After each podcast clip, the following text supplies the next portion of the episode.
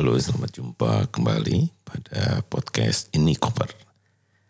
Inspirasi untuk komunitas perubahan.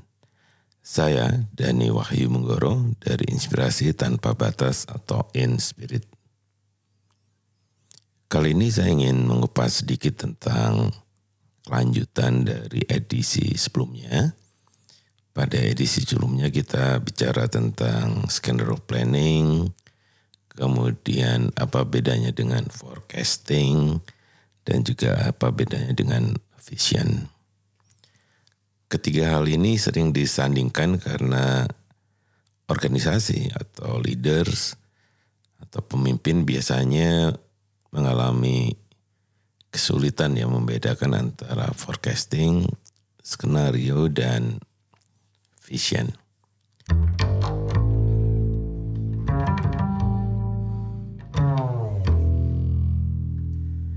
Pada edisi kali ini saya ingin bercerita tentang apa yang kita bisa lakukan untuk melakukan skenario planning. Yang pertama adalah kita harus menjawab mengapa kita harus menggunakan skenario planning. Karena kalau dari pengalaman saya banyak sekali permintaan dari organisasi atau klien untuk meminta melakukan Renstra atau perencanaan strategis. Pada masa lalu, Renstra menjadi jawaban karena justru banyak organisasi tidak memiliki vision yang cukup kuat. Sehingga leaders itu dituntut untuk bisa berpikir bukan hanya pada jangka pendek, tapi juga harus berpikir jangka panjang. Nah, Rensra menjadi salah satu alat bantu ya untuk merencanakan perencanaan jangka menengah. Nah, di Rensra sebenarnya ada beberapa hal yang disembunyikan ya. Misalnya resiko itu di disembunyikan, kemudian yang kedua adalah uncertainty itu juga disembunyikan. Sehingga apa yang dirancang di dalam Rensra sering kali sebenarnya mengupas tentang bagaimana strategi organisasi untuk mencapai visi yang telah ditentukan dengan menurunkan visi menjadi goals atau practical vision atau visi praktis. Nah, pada perencanaan strategis adalah kalau kita mengalami ya karena beberapa organisasi usianya antara 20 sampai 30 tahun, maka saya selalu bertanya apakah sedang mengalami sesuatu yang tidak menentu atau gejolak gitu. Nah, kalau organisasi itu mengalami gejolak, saya menyarankan bagaimana kalau kita menggunakan perencanaan skenario. Nah, pada perencanaan skenario kita justru ingin melihat informasi di masa depan itu lebih lebar, sehingga harapannya kita memiliki cukup banyak informasi untuk membayangkan masa depan yang ingin kita bentuk. Agak beda dengan perencanaan strategis ataupun vision.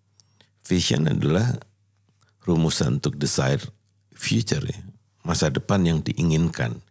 Nah di sini silakan saja semua orang punya hak untuk memiliki visi yang sangat besar, dan jauh ke depan. Nah, sedangkan pada scan pada strategic planning itu sering kali hanya fokus pada apa yang kita bisa capai dalam 3 sampai 5 tahun ke depan. Ada upaya sebenarnya berpikir strategic planning untuk 10 tahun ke depan, tapi rata-rata biasanya memang ada kaitannya dengan budgeting ataupun dengan aturan-aturan kelembagaan yang biasanya per lima tahun ada evaluasi sehingga mau tidak mau biasanya CEO atau direktur itu memang jabatannya juga kalau di organisasi non pemerintah itu dibatasi 3 sampai 6 tahun. Nah, kalau kita bicara tentang scroll planning tadi saya nyatakan bahwa situasinya kalau kita mengalami satu gejolak atau turbulensi. Nah gejolak ini mengakibatkan organisasi mengalami uncertainty. Jadi banyak strategi yang tidak bekerja atau target yang tidak tercapai.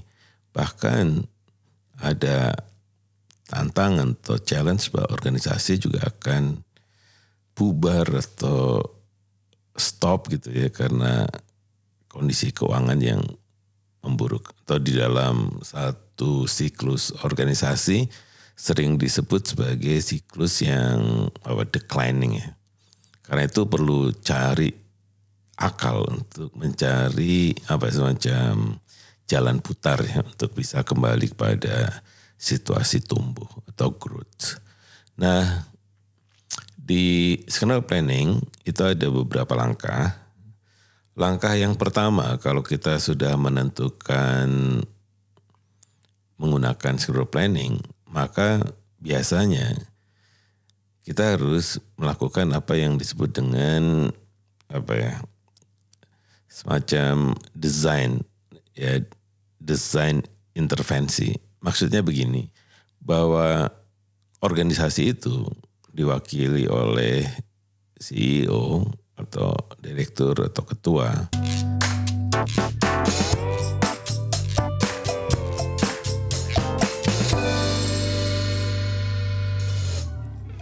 Dia ya si ketua ini atau direktur ingin menggunakan skenario planning atau setuju menggunakan skenario planning biasanya tim strategis di organisasi atau ada orang yang menyebutnya sebagai senior manajemen tim ya itu yang kemudian menentukan kita akan menggunakan perencanaan skenario. Nah, pada perencanaan skenario setelah ada semacam clearance ya bahwa ini akan dilakukan oleh sebuah organisasi, kita bisa melakukan langkah pertama. Nah, langkah pertama ini biasanya disebut sebagai vocal consent. Vocal consent sebenarnya adalah satu satu apa semacam kekhawatiran utama ya dari organisasi itu tentang masa depan. Karena kata consent di sini biasanya diterjemahkan dalam bahasa Indonesia itu disebut sebagai kepedulian apa sih yang menjadi kepedulian utama dari organisasi kita tentang masa depan. Nah pernyataan ini bisa saja pernyataan netral ya semacam misalnya bagaimana situasi ekonomi 2060 misalnya atau kita sebut Indonesia emas 2045 itu bisa menjadi concern-concern organisasi. Nah concern ini adalah sesuatu yang boleh jadi ya. Sesuatu yang tidak diinginkan terjadi. Ya, jadi biasanya kita selalu otomatis ya kalau melihat sebuah acara sebulan lagi atau dua bulan lagi akan berlangsung tiba-tiba kita saya khawatir kalau pesertanya tidak ada gitu. Nah itu salah satu bentuk concern. Sama juga di 2045 kalau Indonesia emas saya khawatir ya misalnya perekonomian kita tidak mendukung atau bagaimana perekonomian kita untuk bisa mendukung Indonesia emas itu gitu. Jadi pertumbuhannya bagaimana gitu. Nah, kalau kita sudah menentukan uh, vokal concern untuk organisasi, maka sangat tergantung dari level percakapannya. Nah, kalau organisasi kecil gitu ingin menggunakan skenario planning, biasanya sering terjadi adalah melihatnya adalah melihat vokal concern di internal organisasinya. Dalam literatur sebenarnya diperbolehkan untuk melihat concern di organisasinya yang menjadi kekhawatiran misalnya dalam 25 tahun ke depan. Nah berikutnya setelah kita punya vokal concern di tahapan kedua kita mengeksplorasi apa yang disebut dengan key driver. Nah, key driver itu adalah lingkungan eksternal strategis ya, seperti misalnya sosial. Ya bagaimana kita melihat perubahan sosial, kemudian misalnya teknologi, bagaimana kita melihat perkembangan teknologi dalam 20 tahun ke depan.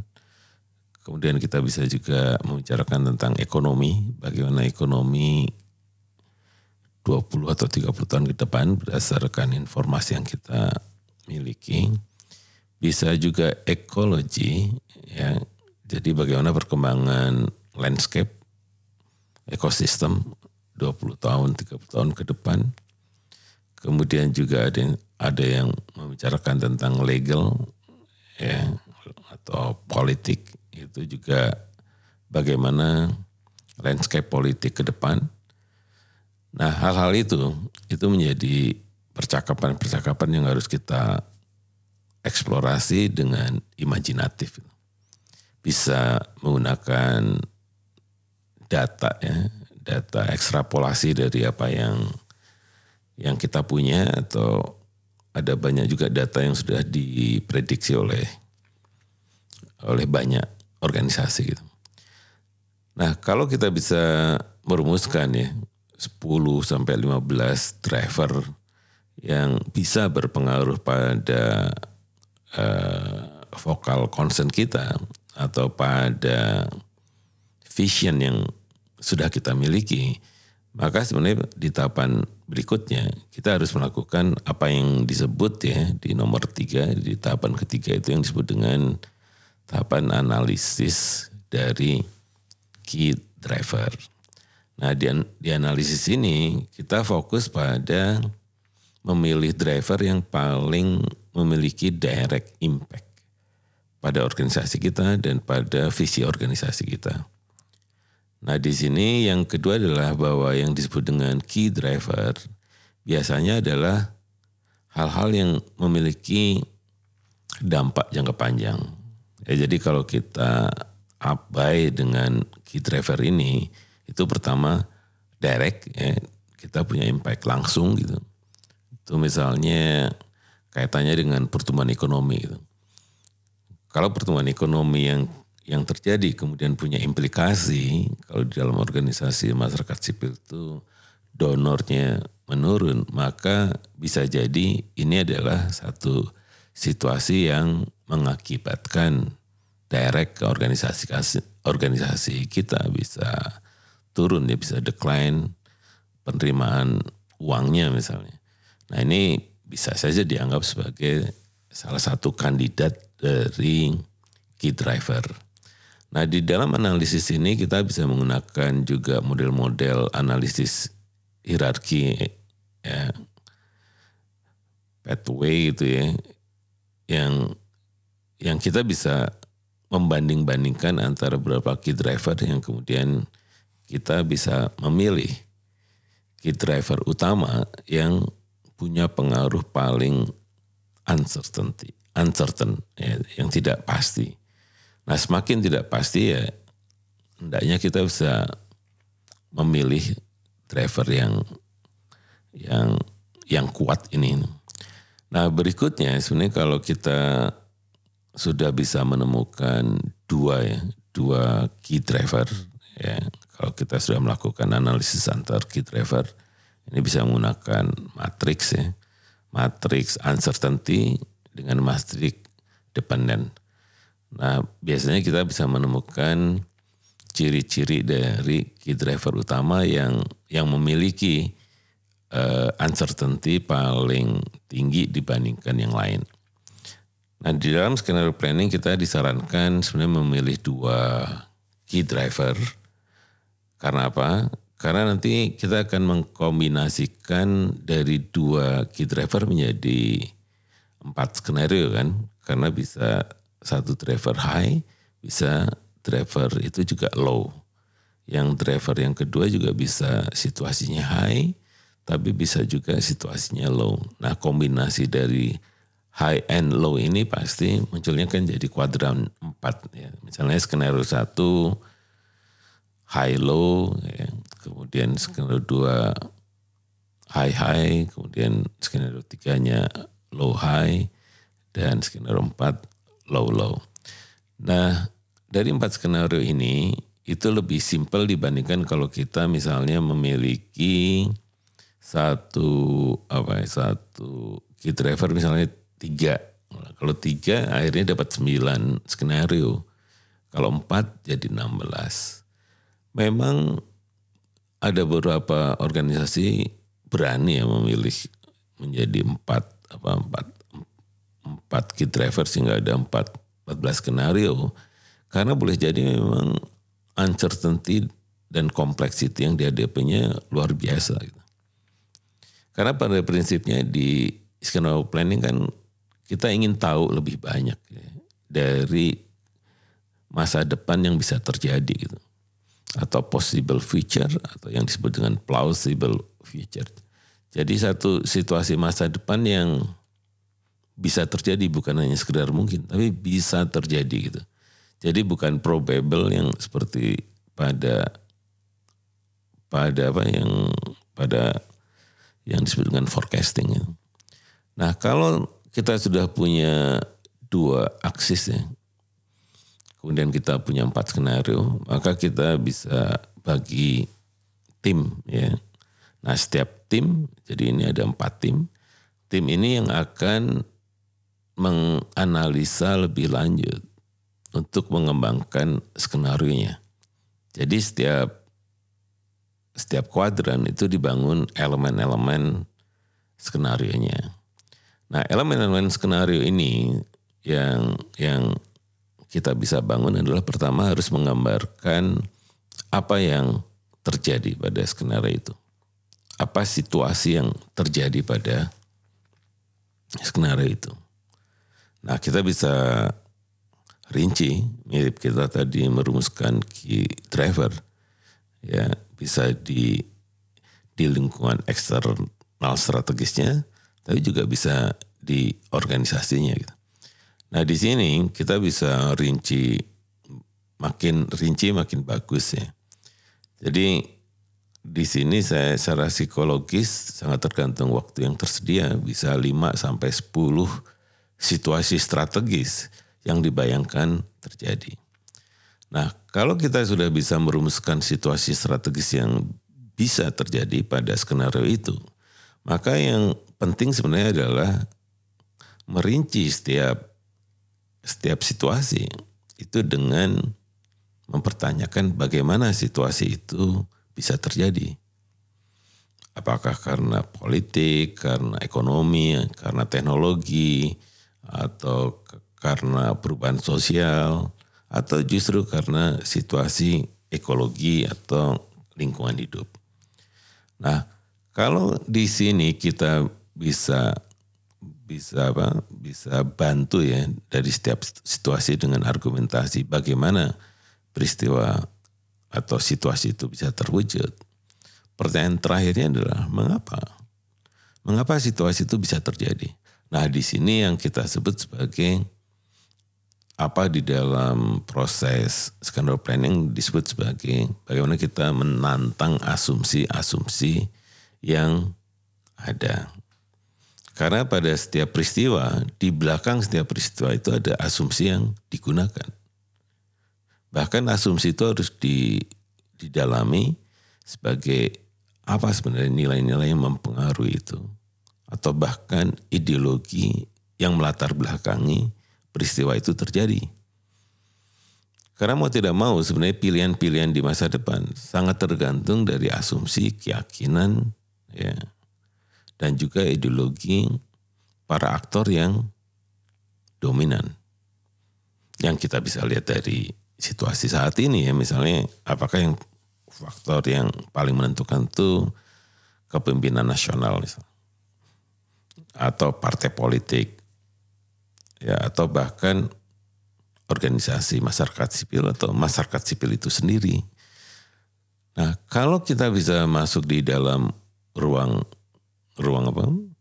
ruang situasi-situasi yang semakin rinci penjelasannya, di tahapan berikutnya kita harus membangun apa yang disebut dengan storyline.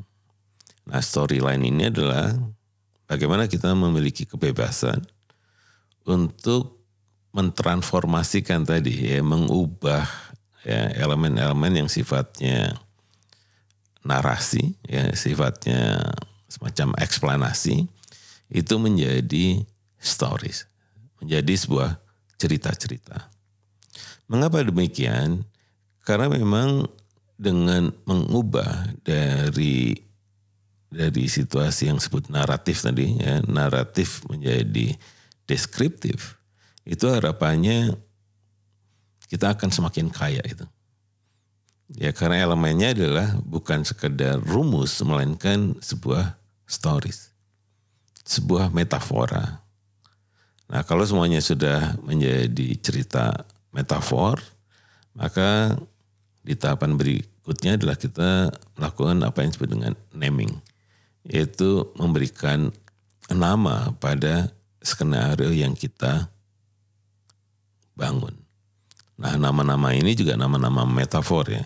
Bisa misalnya nama-nama gunung, nama-nama binatang, bisa juga diambil dari sebuah puisi, bisa juga dilihat dari judul-judul film atau judul-judul buku itu bisa digunakan sebagai metafor dari skenario yang kita bangun. Misalnya pada pada skenario planning yang dibangun oleh apa semacam Dewan Energi Dunia ya.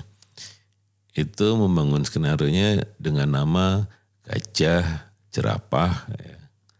seperti itu atau singa ya, dan dan nama-nama binatang itu yang menjelaskan mengapa dipilih gajah, kenapa jerapah dan seterusnya. Ada juga yang menggunakan nama-nama yang ya lebih eksplisit ya. Seperti misalnya di di Shell itu ada skenario planning yang menyebutkan judul judul atau nama skenario nya sebagai archipelagos. Gitu. Ya bagaimana kita di dunia ini berada di dalam apa pulau-pulau yang sebenarnya punya independensi untuk menentukan arah dari strategi untuk memenuhi energi yang dibutuhkan di wilayah-wilayah dunia itu gitu. Jadi tidak hanya satu model. Gitu. Nah yang lain, lain setelah naming ya, setelah naming, kita bisa lakukan sebuah presentasi yang kreatif ya untuk bisa meyakinkan bahwa skenario itu bisa terjadi. Jadi di sini bukan hanya soal ekstrim atau tidak ekstrim dari penjelasan itu, tetapi kita melihatnya sebagai sebuah bandwidth gitu, sebuah, sebuah apa sebuah spektrum. Ya, jadi bahwa spektrum itu bisa terjadi. Nah dengan spektrum yang semakin lebar, maka organisasi sebenarnya bisa membaca membaca masa depan itu lebih banyak. Gitu. Nah setelah itu baru kita bisa mengambil keputusan mana yang sebenarnya kita hadapi pada 10 atau 20 tahun ke depan untuk menjadi apa semacam tren ya merespon tren yang boleh jadi terjadi ketika kita telah memilih skenario mana yang paling cocok dengan organisasi yang melakukan pengembangan skenario Nah, setelah skenario planning ini berakhir, itu ada banyak cabang ya. Yang pertama, apakah ini untuk mengevaluasi strategi di masa lalu. Maka skenario planning itu dijadikan sebuah tahapan evaluasi. Bisa juga kalau kita melihat ke masa depan, itu harapannya organisasi bisa melakukan antisipasi dengan inovasi-inovasi yang harus disiapkan ketika kita memilih sebuah skenario yang sangat positif itu. Jadi di sini skenario bisa mengubah paradigma ya, bisa mengubah paradigma yang dilihat dari sebuah organisasi. Nah kalau skenario ini kaitannya dengan rencana aksi atau rencana strategis, maka hasil dari skenario planning ini bisa digunakan untuk perencanaan strategis. Jadi jatuhnya kepada bagaimana skenario bisa membantu merumuskan visi strategis ya, atau visi praktis dari sebuah organisasi. Nah ini fungsinya nanti menjadi programming. Nah, di sisi lain yang kalau skenario ini bisa apa semacam untuk pengembangan sebuah konsep itu sebenarnya skenario planning dianggap sebagai skenario learning. Jadi menjadi proses pembelajaran bagi organisasi untuk melihat kemungkinan-kemungkinan di masa depan. Nah ini yang kalau saya tangkap bagaimana sel yang dari tahun 60-an disiplin menggunakan skenario planning, mereka bisa survive ya berdekade-dekade karena mereka memiliki apa kacamata yang lebar melihat masa depan sehingga kemungkinan-kemungkinan itu bisa di dibaca misalnya seperti perang, bagaimana Covid kemarin, kemudian bagaimana perang dagang antara dua kutub di dunia ini, ya, bagaimana ya tadi perubahan iklim, itu semuanya dibaca secara lebih jujur. Jadi itu yang ingin saya bagi apa saja tahapan di dalam pengembangan perencanaan skenario Nah, di perencanaan skenario ini satu tadi ada vokal concern ya, apa yang kita khawatirkan. Kemudian ada pemilihan driver apa yang bisa menjadi faktor menghambat atau mempercepat kita mencapai tujuan. Kemudian yang ketiga adalah memilih dua driver yang dominan. Kemudian membuat empat kuadran Nah, empat kuadran skenario. Nah, setiap kuadran dibuat pengembangan skenario yang lebih rinci, yang mengandung situasi, kemudian bagaimana situasi itu terjadi dan mengapa situasi itu terjadi.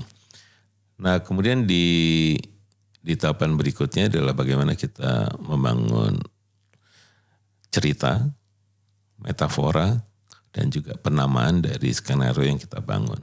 Dan pada akhirnya kita bisa memiliki tren apa saja yang bisa mempengaruhi organisasi kita di masa depan.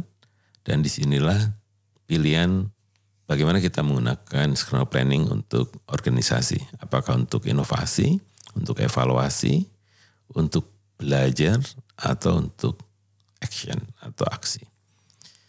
Jadi itu saja ini koper kali ini.